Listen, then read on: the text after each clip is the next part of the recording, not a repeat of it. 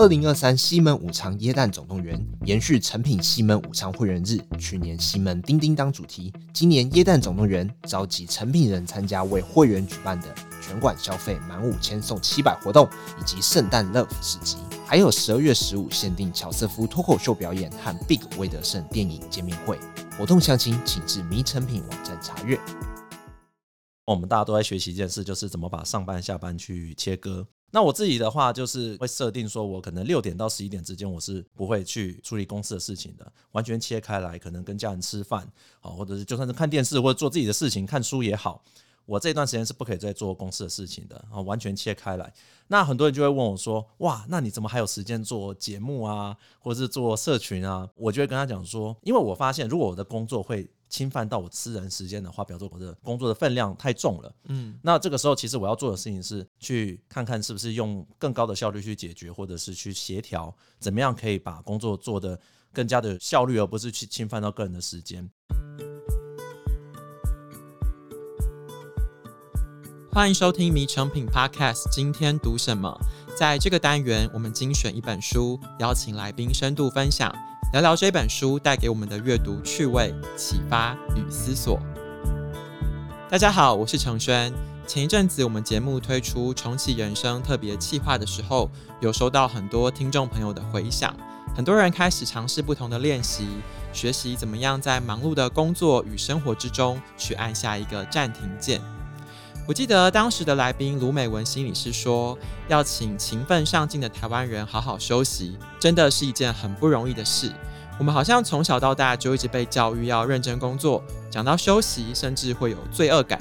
可是到底为什么好好休息会让我们感到罪恶？想要在职场上成功的拼搏，是不是又一定会失去自己？今天我们要透过《赢回自主人生，终结过劳崇拜》这一本书，和大家一起寻找答案。让我们欢迎今天的对台来宾，他是科技工作奖 Podcast 节目的主持人抹布。抹布你好，大家好，我是抹布。赢回自主人生，终结过劳崇拜这本书，它的书封啊是一只老鼠在那个滚轮上面奔跑的一个样子。我觉得对于我们的上班族听众朋友来讲，很多时候在职涯、在职场追求目标，就很像那个在滚轮奔跑的老鼠，很容易一不小心就会陷入一个过劳的状况。在最一开始，其实我想要先请某部跟我们的听众朋友简单介绍一下你自己的工作经历，以及你为什么会想要创立科技工作奖这个节目。科技工作奖呢，其实是一个完全是以科技业为主体的一个职场节目。那我们自己呢，也是都是以科技业的员工为我们的主体。那我自己本身也在科技业多年了，我自己在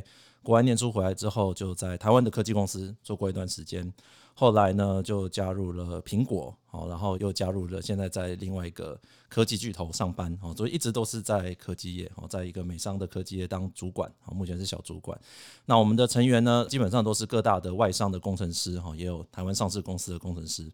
那我们基本上都是分享这种科技业有关职场，哈，还有怎么样去调试我们的生活，哦，所以非常接近今天的主题。因为《终结过劳崇拜》这本书，出版社有给我的时候，我收到，我看了一下，我觉得非常有趣。因为这都根本就在写我们的生活，因为科技业基本上就是一个传统认为高工时、高工作压力的一个环境，所以说这本书其实我看了有蛮多的体会，等下可以跟大家再分享一下。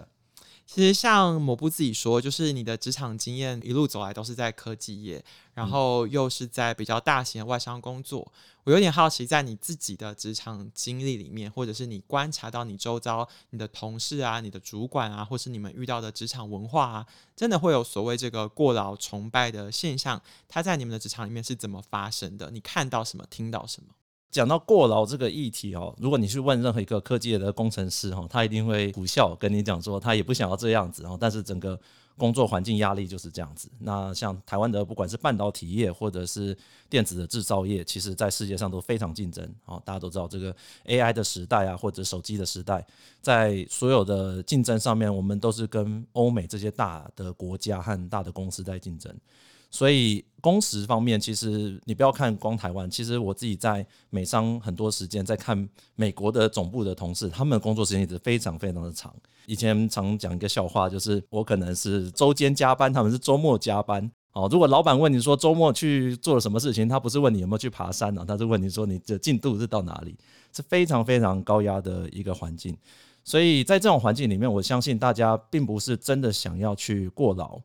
而是说在那种强大的竞争压力下面，你不得不会想要提高自己的目标。那这个时候，工作时间的增长就是一定会随之而来。那我觉得这个东西就是科技业高竞争、高工时，当然它可能薪水待遇也比较好，所以大家愿意在这种环境里面继续坚持。我不刚刚讲到这个待遇啊，然后有一些好处嘛，毕竟大家要付出，总是希望得到回馈。那是这样子讲啊，我觉得“过劳崇拜”这四个字有趣的点是这样，因为它后面两个字叫做“崇拜”，所以你心里面为什么会崇拜这件事情呢？书里面他最开始提到的是说，其实有很多的背后动机。比如说，有些人其实他真的觉得工作蛮好玩的；有些人他是觉得他想要追求一种个人的成长、身份地位的认同。每个人的环境啊，会影响到他的抉择，这个都不一样。那一开始我问问抹布好了，你自己怎么样看待过劳这件事情发生在你的周遭，或是你观察到你的社群里面？他们一开始大部分人的动机是什么？为什么大家会一步一步走向这个过劳的这个滚轮上面呢？最近不是已经到年末了吗？那我们 Podcast 就有年度回馈，看一下我们的最多人收听的集数。那我们里面就有一集，就是职业倦怠，大家工作到最后已经做不下去了哈，已经过劳到做不下去了。就那一集是收听最热门的一集，好，所以可以知道说，大部分的科技的从业人员，好，不管工程师、PM 啊，或者是相关的这些行业的人员，他们都对过劳的现象就是非常的重视。那我觉得，与其说是崇拜，而是说，因为待遇很好，所以大家每次看到分红，看到比社会高出一大截的薪水，不是一点点，而是一大截的薪水的时候，他们就有巨大的成就感，然后会继续待在这个行业里面，走不开。因为这样他会一直驱使他自己在这个行业里面继续花他更多的时间，因为他看到回报。那这样子高毛利、高分红，然后高投入，会变成某种程度一个恶性循环，你的人生、你的私人时间越来越少。所以说，与其说它是一种崇拜，而不如说是它是一个用分红在驱动你的人生的一个情况。那我会觉得，我们都会在想说，看是不是什么时候可以停下来。看自己是不是真的值得这个样子哦，我觉得这是每个人都在思考的事情。其实，在这本书没有讲到的故事，也是我们节目过去分享过，是美国的一个安宁护士，他曾经去访问过那些安宁病房里面即将走入生命尾声的人。你有没有什么后悔？有没有什么遗憾？其实，大部分的人都会觉得花太多时间在工作上，花太少时间跟自己心爱的人相处。就像刚才抹布讲的，就是在职场里面追求不同的成就、不同的责任。地位，或是甚至你讲的最直接的薪水待遇，都好像是红萝卜有没有掉在前面，就会让你不断不断的往前跑。可是因为像我刚才讲到这个生命尾声，我们用以终为始来看哦，像抹布你自己在职场这么多年了。回过头看你自己一开始毕业进入工作还是一个菜鸟的时候，跟你现在这个阶段，你一路走来，你的心态或者是想法有改变吗？我觉得可以从几个角度来看哈。第一个就是说，当刚开始工作的时候，我相信非常多人在投入科技业，尤其是理工背景的人，他其实脑袋里面并没有很长远的职场规划，或他的工作之后的生活要怎么样子，所以说他知道的就是赶快进去一间大公司。拿到好的薪水开始工作，工作之后你又要面临竞争，然后想要升职，所以基本上在我们发现很多我们的社群现在好几万人里面，很多人在三十岁之前基本上没有职涯规划的概念，他就是工作，他的教育从小到大，我们也没有跟这些理工的学生讲说你以后想要做什么，他对未来想象是蛮贫乏的，尤其他对他的私人生活，他拿到钱之后他要做什么，很多人都是存起来就去投资。所以这个社会其实并没有教我们去怎么样去好好的过的人生，但是其实你二三十岁的时候是最玩得动的时候，所以如果你到三十岁的时候再来想，其实会有点慢哦。那所以说我们自己在给大家建议的时候，都会像我自己也是这样，前面的工作都完全是不去管生活的事情，一直到后面进去外商的时候，诶，可以喘一口气的时候，再回来看就发现哇，原来前面的五六年到十年可能真的失去很多东西。所以像我们自己社群有个口号啦。叫做心灵体感，财富自由万岁。其实本来只有财富自由万岁，大家都在里面要追求高薪的跑道，然后去想办法竞争。但是后来我们就决定加个心灵，因为真正的有钱人他是有时间去做很多的事情的，那个人才叫富有。如果你赚了很多钱，但是你完全没有时间，其实你是不富有的，因为你最难买到的就是时间。但是你时间基本上都要拿去换钱。那我们就会推广说，大家千万不要都把所有的时间花在赚钱上面。其实听某部在节目开场跟我们分享到现在，我觉得大家可能会突破一个算迷思吗？过去很多人都觉得说，外国人的工作或者是外商的工作，好像会比台湾本土企业或者是一些传统产业来得不那么过劳。但其实我们自己看到，现在在国外或者在科技业，也有很多非常过劳的现象，比如说像马斯克。他就非常强调，他认为一天就是要工作十二个小时、十六个小时，睡在工厂他都可以。那刚好我们前阵子我们节目分享过《马斯克传》这一本书，我有点好奇，你们自己作为科技业的业内人，在戏谷、在美国、在你们的产业里面，你们怎么看待马斯克这个人这样子的老板？这本书我也有看了，《马斯克传》啊。那我自己看完，其实跟我们的印象差不多。基本上，它就是一个奉行 first principle，就是第一性理论，就是说，什么东西如果物理上可以达成的，理论上就可以达成。当然，我们实际上会觉得说。这个有这么简单吗？他有几个例子，就是说，如果这个火箭需要几公斤的燃料可以飞这么高，但是我实际上要花更多的燃料，那我表示有改善的空间。但是实际上本来就现实社会就不会那么完美，所以他这种要求其实有点接近偏执了。我们在戏谷如果看到像这样的老板，其其实蛮多的，因为你要知道。能够突出的人，他一定是超乎常人。如果你看过《马斯克传》这本书的话，它里面大部分人完成了他所谓不可能的任务之后，都是离职，这是蛮好玩的。他们都会去访问他们事后离职的概念，他们都会觉得说。做到这件事情真的是非常厉害，但是真的做不下去。所以我们常会以为说，可能美国人他们都把一些很劳动的东西外包给亚洲去做，所以说他们可能做的比较轻松。但实际上，其实在矽谷的竞争是非常非常激烈的。我很多朋友，他们可能也都是名校毕业，但是他们在工作的时候，平常的工作也是到十二点一点，他们都是花非常多的时间在工作，因为那是一个整个产业，你要追求卓越，你必定要付出的代价。我们现在看到的很多的过劳啊，或者是职业倦怠，或者是所谓的安静离职，很多都是从美国那边来的名词。他们这个现象绝对不是只有台湾才有。所以说，我相信这些东西，我们在讨论怎么样去做一个 work-life balance，对不对？美国就就讲 work-life balance，为什么会有这个名词？也就表示说，他们自己也对于工作和生活的界限，他们会去想一个好一点的定义。那在你过去的工作经验里面，你有遇过像马斯克这样的主管或老板吗？我之前工作在苹果，那基本上苹果就是一个非常追求卓越的公司，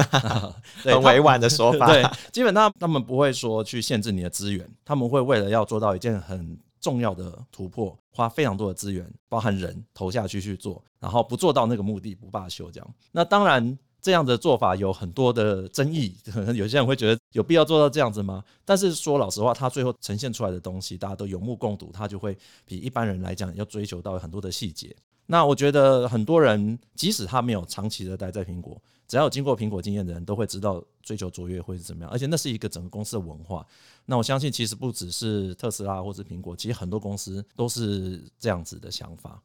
不过你讲到工作的文化这件事情哦，其实书里面有一个比喻，他说工作就像水一样，永远都会填满你的时间空隙。所以这本书的作者他认为说，有限制才会有更加的自由啊。那这个限制其实就是这样，你要划定一个工作的界限，而且这个界限呢，你要跟所有的利害关系人讲清楚你的界限是什么，为什么对他们有帮助。我在书里面读到这一段的时候，我觉得。讲起来很容易，但其实执行起来并不简单。我想要问某部两个问题：第一个是你怎么划清你自己的工作界限？第二个是你自己现在是小主管了，你怎么帮助团队去划清这个界限？其实外商公司还是比较弹性。那弹性的另外一面就是你要自己懂得去规划你的上班和下班的时间，尤其是在前几年比较多远端工作的话，很多人他上下班的时间反而界限是模糊的，他的工时其实是比以前还要长的，因为他不在办公室，他也可以上班，那他等于是他只要有空碰到电脑开机，他就可以做事情了。所以那个时候我们大家都在学习一件事，就是怎么把上班下班去切割。那我自己的话，就是可能会设定说，我可能几点以后到几点这个之间，比如说可能六点到十一点之间，我是不会去处理公司的事情的，完全切开来，可能跟家人吃饭，好，或者是就算是看电视或者做自己的事情，看书也好，我这段时间是不可以再做公司的事情的，啊，完全切开来。那很多人就会问我说，哇，那你怎么还有时间做节目啊，或者是做社群啊？我就会跟他讲说，因为我发现，如果我的工作会侵犯到我这个私人时间的话，比如说我的工作的分量太重了。嗯，那这个时候其实我要做的事情是去看看是不是用更高的效率去解决，或者是去协调怎么样可以把工作做得更加的效率，而不是去侵犯到个人的时间。那这是我自己个人的切割的方法，我也很推荐我们的社群和我们的听众说，你要自己去划分一个好的时间，那那个时间就是所谓的 me time，就自己的时间。那这是我个人做法。那当然有人就是说，哎，那你当主管之后，你一定想法不一样，因为主管他的角度不一样嘛。那我自己是跟我的同事是讲说，首先第一个，我也要尊重他的休息时间，在晚上在传讯息的时候，都会跟他讲说，这东西不用现在回哦，我只是做个记录而已。好，那甚至有的公司它蛮有趣的，他们在那个讯息上面，你可以设定几点发出去，像我们 email 都是设定几点发出去，就是不要给大家太大压力，说哎收到马上要回。那这个部分也会建议大家说，你可以跟你的主管。要先建立一个好的职场的文化，大家要真的彼此有一个默契，在某个时间之内，他可能就没有办法回信，让大家在心理上都觉得舒服的情况之下，大家才可以真正的去休息。然后有上下班的休息，其实你工作才做得长久。其实，在书里面他是这样讲哦，就是大家有时候呢都会小看了这个无所事事的力量。就是在职场待久了，很多事情就是要看数字嘛，看转换率啊，看效益，没有办法统计的东西就觉得没有意义。但其实话不是这样讲，就是如果没有办法放空的话，J.K. 罗琳可能没有办法写出《哈利波特》这样子伟大的作品。那就来问一问某部好了，放空这件事情真的如同作者说的这么有威力吗？你在工作上有因为放空而得到过灵感或创意吗？我最近看到一篇文章呢，在讲说有人写扣写到最后。一定要留个五分钟、十分钟去走一圈，喝个茶，再回来再看，你就会看到你之前看不到的东西，嗯，看不到的问题。那我自己在做很多的简报报告，也是类似的概念，就是当你花了几个小时做完之后，先去喝个咖啡休息一下，你回来你就会发现，诶，我刚刚看到那些东西，怎么有好多东西想要改？因为人在做事情的时候会进入所谓心流，嗯，但心流就是一个很专注的状态。但同一时间，其实你会完全看不到你该注意的部分，因为你的角度会越来越单一，好，就是目光会越来越的狭小。所以说，其实适度的做一个脱离，我们叫 detachment，脱离之后再回来，其实你会从另外的角度看到自己可以加强的地方。那其实整个职涯也是一样，如果你每天工作都是完全在专注你工作的内容。其实从主管或者更高主管来角度来看，它就是一个小小的工作而已。它其实并不看到你的成长性或者是发展性。所以，如果你真的长期一直这样做，短时间之内或许可以比人家有更多的产出，可能有小的升职。但是你等到你要再往职场更大的东西去做的时候，光靠这种苦力劳力去对付这些工作，其实是事倍功半的。你一定要有一些时间。分离出来，去了解说主管们他们的期望，其实我们更期望是你一个能力全面的发展。那这些东西不是从重复的工作之中可以学到的，一定是要从你的工作界限以外自己的时间，你才可以学到的东西。在书里面有一个故事，这样他说，作者有一次他去跟一个亿万富翁有一个聚餐，然后同时餐会上呢有一个创投的人，然后他也是一个工程师，在那个饭局里面呢，他接了六通电话，回了十八封信，然后想了两个商业的点子。就他吃完那顿饭之后，他自己说：“哦，在家里面有一顿轻松的晚餐，真的是太开心了。”作者忍不住就笑了，因为他觉得他根本就没有 focus 在那个真正的休息时间里面。不晓得某部你自己有观察过，或者是 你们的社群里面？有成员也是这样子的状态吗？就是他很难真正的无所事事，让他没事的时候他会很焦虑，然后让他在一个比较轻松的场合，他反而不太知道怎么去安排自己的时间做那样的切割。其实这个是蛮常见的一个现象，我自己说老实话也不一定做得很好，有的时候就是有很多的小事情会一直过来，然后你真的希望这个时候是完全把它切开来，有的时候又客观环境做不到，那我们只能说这个第一个尽量去做。第二个就是，其实你真正需要处理重要的事情，它应该是要完全把它切割开来，你才可以好好专心的把它完成。如果你的东西都是非常的琐碎的话，其实要想的第一件事情是怎么样把琐碎的事情集中起来一次处理，你的效率才会高哦。如果你的工作都是会被非常多的小事去打断，我相信很多书也会跟我们讲说，这样子对于效率长远是有伤害的。因为有些人会用比如说番茄钟工作法去切割自己的工作时间，不晓得某部你自己有没有一些工具或方法，有助于大家建立这样的生活工作的动态平衡？第一个就是我觉得。自己在于上下班时间的定义要非常清楚。每个人对于上下班的定义其实或许会有一些不一样。刚刚前面有讲说自己上下班有没有一个切割的仪式，把它切得很清楚。那我自己的做法会比较接近一个大区块，就是我一天可能分成上班，还有分成下班。还有分成吃饭。其实我自己个人是非常重视吃饭时间，因为我不吃饭的话，我长期下来对于身体也不是很好。然后吃饭的时间刚好就是你工作强迫你休息的时间，嗯，所以说我自己会切割成这三类区块。吃饭时间是很重要的，也是我的仪式之一。那切成大区块之后，在小的区块里面，就是每一个区块里面锁定最重要的事情去做。我的做法是比较大区块的，每个人可能有或许有自己习惯的方式。那我觉得重点是你最后要有定期检讨。像我自己的话，可能每一个礼拜、每两个礼拜会稍微看一下这礼拜我自己有没有把时间花在重点上面，或者是哪些东西是其实效率已经非常的下降。那我自己在要兼顾社群节目或者是公司的工作的时候，我是用这样子定期去检讨来看的。其实作者有提到一个九十跟十的法则，就是其实我们不是写死你的作息就完全固定，然后都不会有任何的变动，它有一些弹性。当然，像蘑菇讲的，就是你有一个大区块，然后在那个区块内，你知道你自己要做什么。那你当然有时候偶尔可能大案子来的时候稍微忙一点点，但你会随时 review，然后再把它平衡回来。对，我自己，如果工作超过时间，我会把这个时间当做是借用的，嗯、我一定会在之后。结束之后把它还回来，好，比如说像我刚才讲吃饭，我会切开来嘛，所以我如果这个工作忙到我没时间吃饭，我周末一定去吃大餐把它补一下。对，你跟作者一样，哎，他也很在意吃饭这件事情。他说他可以三点半四点下班，然后他要去接他的小孩，因为他很在意全家人一起吃晚餐这件事情，这是他的坚持。就是每个人会有自己不一样的坚持，那怎么样在平衡这里面的动态？我觉得这个是大家自己的功课啊。对，因为像很多的外商公司，他们都很重视员工吃饭这件事情。对啊，对，他们会甚至认为说留员工在公司吃饭很重要，我给他很好的餐，让他们在公司一边吃饭可以一边休息。其实对我们实际上来讲，常常在讨论一个会议到没有办法好的结论的时候，这时候大家就提议说，我们去吃个饭吧。那吃饭一个是身体上一个休息，另外其实吃饭的气氛还有吃饭的对于工作压力的一个舒缓，都是完全不同的转变。所以，即使你就是边吃边开会，或者是大家去休息，先吃完饭再讨论，再回来，你会发现整个效率都不一样。所以我都会觉得，再忙也要好好的吃饭。这句话是蛮重要的。在某部的职场工作里面，毕竟是科技业嘛，大家知道这几年 AI 很红，大家就是想说人工智慧啊、电脑这些事情是不是会取代人类？那书里面我觉得他提醒了一件事情：人脑有一件事情电脑做不到，就是人会神游。这件事情我觉得就跟我们今天节目一直聊下来的有一个重点，就是我们有没有办法休息，然后让脑袋去放空。最后，我想要问一问某部，你自己看完了《终结过劳崇拜》这一本书。你自己最大的收获是什么？你想要推荐给这些工作者里面的哪些内容跟观点呢？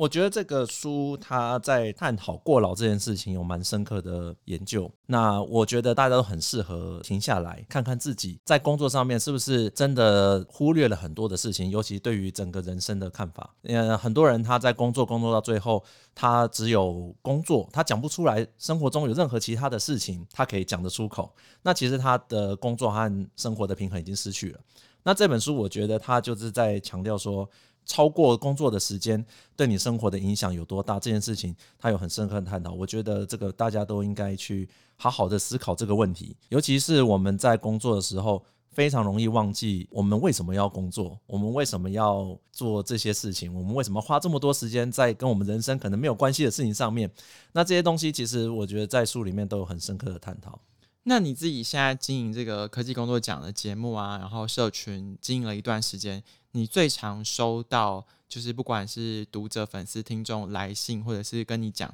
他们遇到的问题有哪些？你觉得你自己普遍观察到什么现象？然后可能看过这本书，或是你自己从其他的资讯来源，你可以给予的回馈或是建议是什么？最常收到的问题就是你怎么有时间下班还可以做 podcast 或者或者是社群？对，他就觉得这不可思议啊！我的朋友们或同学们，因为同学们基本上跟我年纪差不多，所以他们都知道我们这个年纪是最忙的时候，工作可能十出头年，然后刚好在一个工作算是冲刺的阶段。他们觉得说几乎是没有时间的啊，他们叫我斜杠王什么的。